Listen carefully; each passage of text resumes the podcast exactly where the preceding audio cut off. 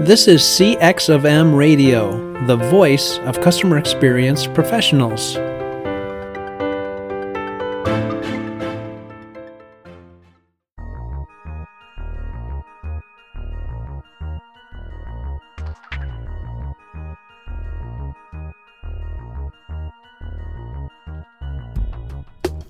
Hello, everyone, and welcome to another World of UX podcast. This is your host, Darren Hood. Thank you for taking time out of your busy schedule to join me on the podcast. We've been talking lately about a pretty popular topic, actually, because there's a lot of people out there that are interested in getting into UX and they're interested in hearing from UX professionals about what you need to do, what you can do, different types of information to help the person along in their journey. So we are on part four currently of the topic. So you want to be a UXer? And my goal in this series, which is going to be expanded even a little further, we're going to carry this on another couple weeks beyond tonight. But what we're trying to do, what I would love to do, uh, I love when somebody is interested in being in UX uh, we we like to help people along their way. I've always been dedicated to it. Do everything I can to help people to go forward. The only thing that I ever stand against is when someone is falsifying their way into UX. Someone is claiming that they're doing UX and they're not. Uh, someone is putting on a front and you may not realize it, but this is something that's actually pretty common. There are a lot of people who falsify their qualifications to get into UX roles. There are people who will claim that they've been doing UX longer than what they really have. Uh, and more specifically, there are people who know that they have zero UX experience, yet they will change their resume. They will change the, but put different buzzwords in their LinkedIn profile, apply for a job, and in many cases, these people have been getting UX jobs in a lot of places. There are people who have been in a UX position for an extremely short period of time, yet advance to a leadership role. They become lead UX practitioners, lead product designers, lead researchers. Folks, you cannot get into a lead role, not, not ethically you cannot get into a lead or a senior UX role in the matter of one year or two years or even three years. A company may indeed put somebody in that position. And that's why we brought up the word ethical because it simply is not doable. It's not legit.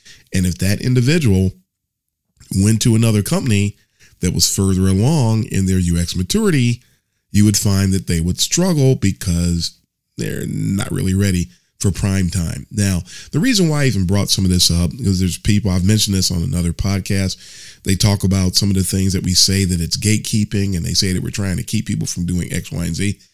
We're not trying to keep anybody from doing anything except for being a poser. We're trying to keep people from being upstarts. We're trying to keep people from being retrofits who are faking their way into something that they really aren't doing. That's the only thing that we are trying to stop. So don't believe the hype. Uh, some you hear somebody, you heard that podcast? Yeah, and he did this, that, and the other. Yep, and did exactly what we were supposed to do. So I'm going to stand firm on that, and I'm going to encourage people out there. If you are pursuing UX advancement, if you are pursuing a UX career and you're doing it the right way, we're behind you. 1 million percent. If you have done some of the things that I was talking about and you're advancing in UX, but you face the fact, you know what? There are some things I really need to grow in. He's right. Other people I've been talking to, they're right. There are some things that I need to do. I can be better. I can bring more value. More power to you. We're with you. The only thing we're standing against is unethical professional practices. Now, that said, on the previous three episodes, we were talking about issues associated with personality. What kind of personality is needed in order to be a user experience professional? What type of traits would would support my advancement or my goal? So we, we covered those a little bit, and we're going to shift tonight, and we're going to look at this this weekend, next week. We're going to look at this a little bit of a different way, and we're going to start talking about some of the work. So there's one thing to evaluate your advancement into UX, or even your advancement if you're in the position. And we looked at that with regard to traits and things that will qualify you that say, yeah, this is something I think I can do. Yeah, I think this fits my persona. It, it's right along the line of how I think and how I operate. So, and the reason that we stress that is because it will help you if you can do real UX work naturally. That it's not something that that you force, but if it's something that you can flow in from a natural perspective, you're going to be more better off if you can do that. So now we're going to look at the work. And there's a very long list of things that I'd like to present. I'm thinking it's going to be this week and next week. If it extends beyond that, then it extends beyond that. And then we've got some treats after that because we're going to start doing some interviews and sharing some interviews with different UX professionals so you guys can hear about UX from other people, the, the thoughts that other people have, journeys that other people have, experiences that other people have. It's important for you to hear from a lot of different people and a lot of times people that you normally wouldn't get to hear. We're going to bring all that to you. So that's on the horizon when we finish this topic. But let's start going through the list. And I'm going to refer to this as a tasks and responsibilities list. There are quite a few things on this list, and each one of these appears. Uh, some of you have heard my talk on the four pillars of UX a lot of things that I'm going to be covering here, practically all of them actually, appear on that illustration.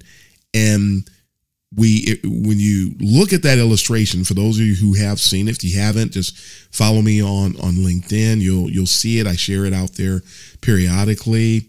Um, look for my my my talk. It's on YouTube about the four pillars of UX, and you'll see the presentation of the four pillars. I also will be sharing that illustration on the new World of UX page on LinkedIn. All these things are listed, and when we presented that illustration, we're trying to show people that UX is much bigger, much broader than people, a lot of people assume. And so, if you don't really understand what UX is, if you don't understand what the work really constitutes, and then you run into it, and and you're shocked because you see things you didn't expect it's like running into a brick wall. And so you're trying to get into ux and then now your expectations have been shattered because hey i didn't expect to see that. Oh is that really the kind of work that you guys do? I thought that you just worked on interfaces and made things pretty. Aren't you guys ui and ux people? No we're not ui and ux people. And got to give some people out there time to make that shift because so many people have been thinking ui ux but there is no such thing as UI UX. UI is a subset of UX. And so some people who do UX don't do actual visual design. They don't design interfaces. Some people are just researchers. Some people are just focusing on information architecture, though that's somewhat rare today. But UX is a big, big beast that consists of a lot of different tasks and responsibilities. So let's start going through some of these things to help you to understand if you're you want to be a UXer, let's help you to understand what you're going to be getting into. Let's try to help you to get a broader picture and, and a very realistic uh, perspective of what you can expect. Now, number one, the first thing I want to mention is heuristics and usability. There are several reasons that I mentioned this first. Most importantly, though, heuristics. This is this is about common convention, best practices, proven principles that exist within a design, things that people should know if you're a UX professional. And the funny thing about that, there's something that I call a personal heuristic repository. Now, what is a, a personal heuristic repository? A personal heuristic repository is the knowledge that an individual has with regard to common convention, best practices, and proven principles. Every UX professional does not have the same personal heuristic repository level. Hence, if a person lacks knowledge about common convention, best practices, and proven principles, they will not be able to evaluate the work, whether it's a, a new design, a redesign, just basic evaluation. They won't be able to, to apply a broad knowledge of heuristics. Now, please know and understand as you grow in UX, your personal heuristic repository expands. The more research that you either conduct or the research data you are exposed to expands your personal heuristic repository. Now, the other reason that I mention this is because for every true UX professional, no matter what type of UX work you're doing, heuristics should be the first thing that comes out of your UX toolbox, so to speak, because you want to apply the heuristics that you have access to, the heuristics that you know to provide recommendations, to provide quick evaluation of design direction, certain micro experiences. You can look at them with a heuristic eye, and that will help you to bring value for your users and help you to bring value to your team, help you to bring value to your organization. Unfortunately, a lot of people today who are in UX have little to no heuristic, personal heuristic repository. They have no real knowledge. A lot of people of what heuristics are cannot define them, cannot explain them, don't know anything when they see it.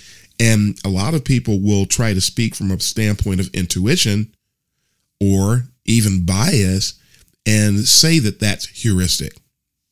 I've seen people before hear the word heuristic, know that they knew nothing about heuristics. And the very next day, they were using the word heuristics because a lot of people today, especially with the landscape of posers, retrofits, and upstarts operating in the UX world, are in the business of taking a buzzword and just mentioning it. And the mentioning of the buzzword is supposed to mean something. No, it does not. Make sure that you know what heuristics are. Make sure that you continue to learn Another phrase uh, uh, that is synonymous with heuristic evaluation is an expert review or, or a usability audit. All of those things, they're the same thing. So it, it is counting on us as individuals to be experts, which means we have to grow, we have to learn, we have to, to separate our own biases from our recommendations. We need to make sure that we're managing our own biases so that heuristics and its running buddy, usability, will run parallel and we can present that information. It also helps to keep us from conducting research when it's not necessary. And that does not mean that you won't conduct research on something that a heuristic might speak to because sometimes you still have to do the research because you have stakeholders that don't know and understand or sometimes you just want to validate something. And yes it is okay to ask the same question even though you know. You don't research something once and then never go back to that again. You can continue to validate you can continue to prove and when you conduct research like that you're able to give that data to your stakeholders so that they can have confidence in what you're recommending you don't want them to just believe you because you said it.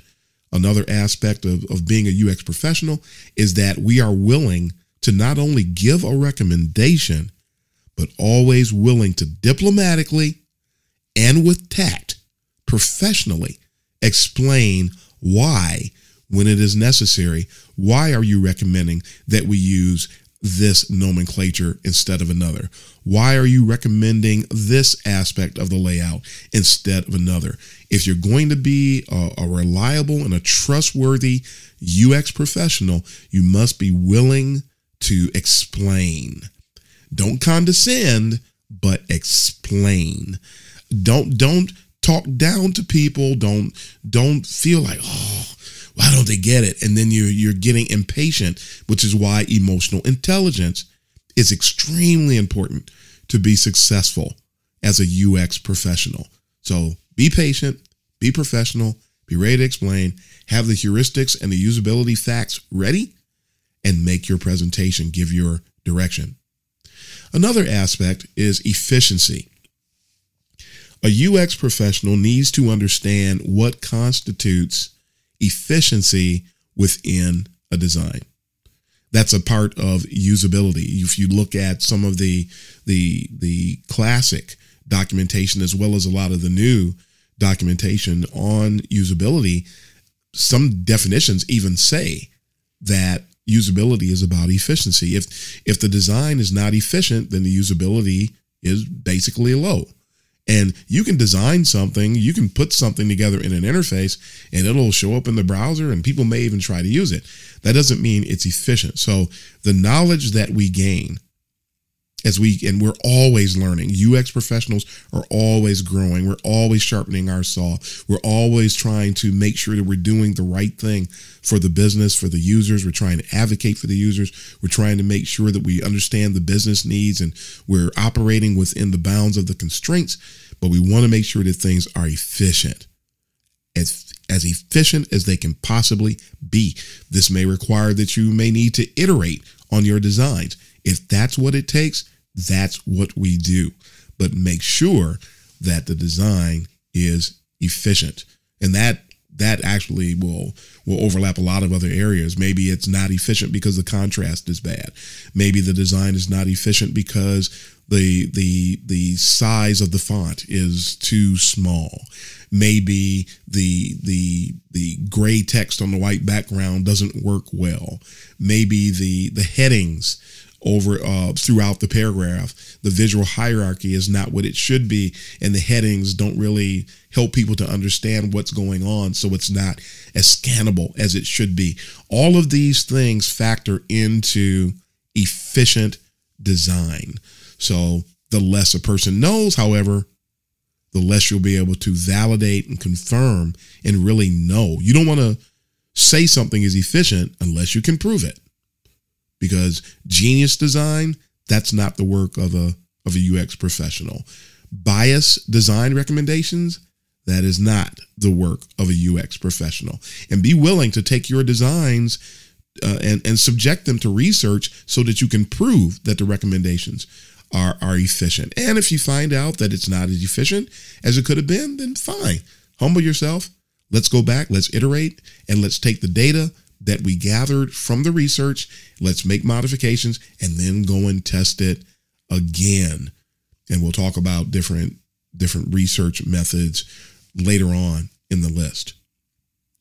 Next, we want to talk about something called affordances. And this is something that gets missed a lot of times when people are practicing UX. Affordances are basically it has to do with when someone is looking at your design, when someone is looking at your solution, your interface, how, going to use this word again, efficiently have you communicated through the layout, through the use of typography, iconography, colors? What, what have you communicated to them that they can or cannot do within your design? This is a this is an issue of perception for the user and the way that we structure an interface the way that we lay things out. the, does the clickable element look clickable? Do the buttons look like buttons? Does the button look active? There, there are a lot of different things. What can they click on? Where can they scroll? What do they have to interact with in order to help them complete a task? What do they have to do in order to start a task? Affordances are revolving around all of these things. And so when we're designing, we need to make sure that we're communicating effectively and so that users know very clearly that it's very intuitive that they know what they can and cannot do within the interface that you have presented before them. Now, last two for today, and we're going to present these together nomenclature and taxonomies, two of the key factors associated with information architecture.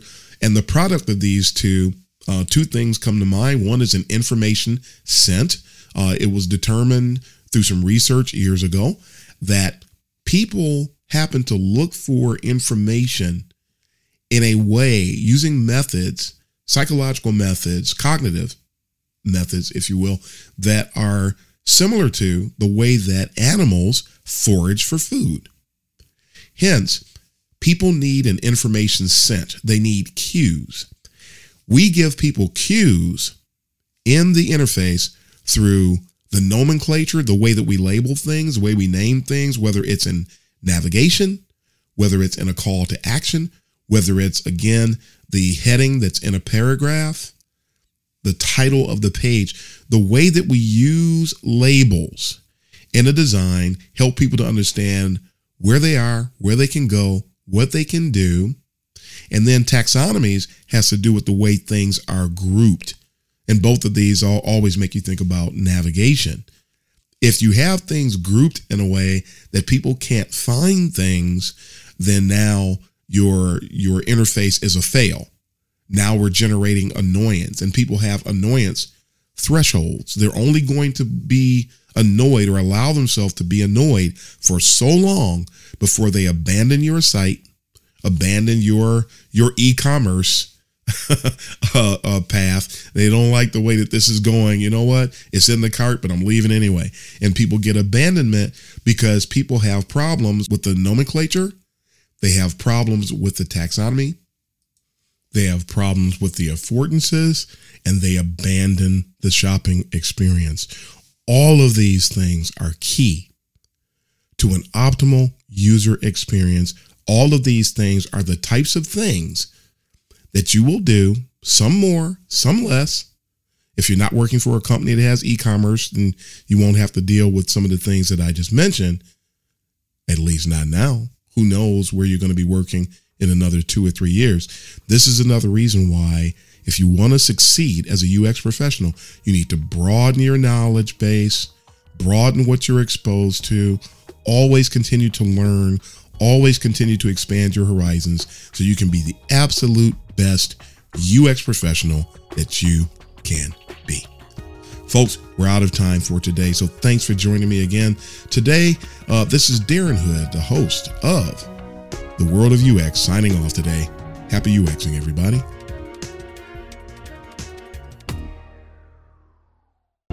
Thanks for joining us for this session of CX of M Radio. Be sure to rate, review, and subscribe to the show and visit cxofm.org for more resources.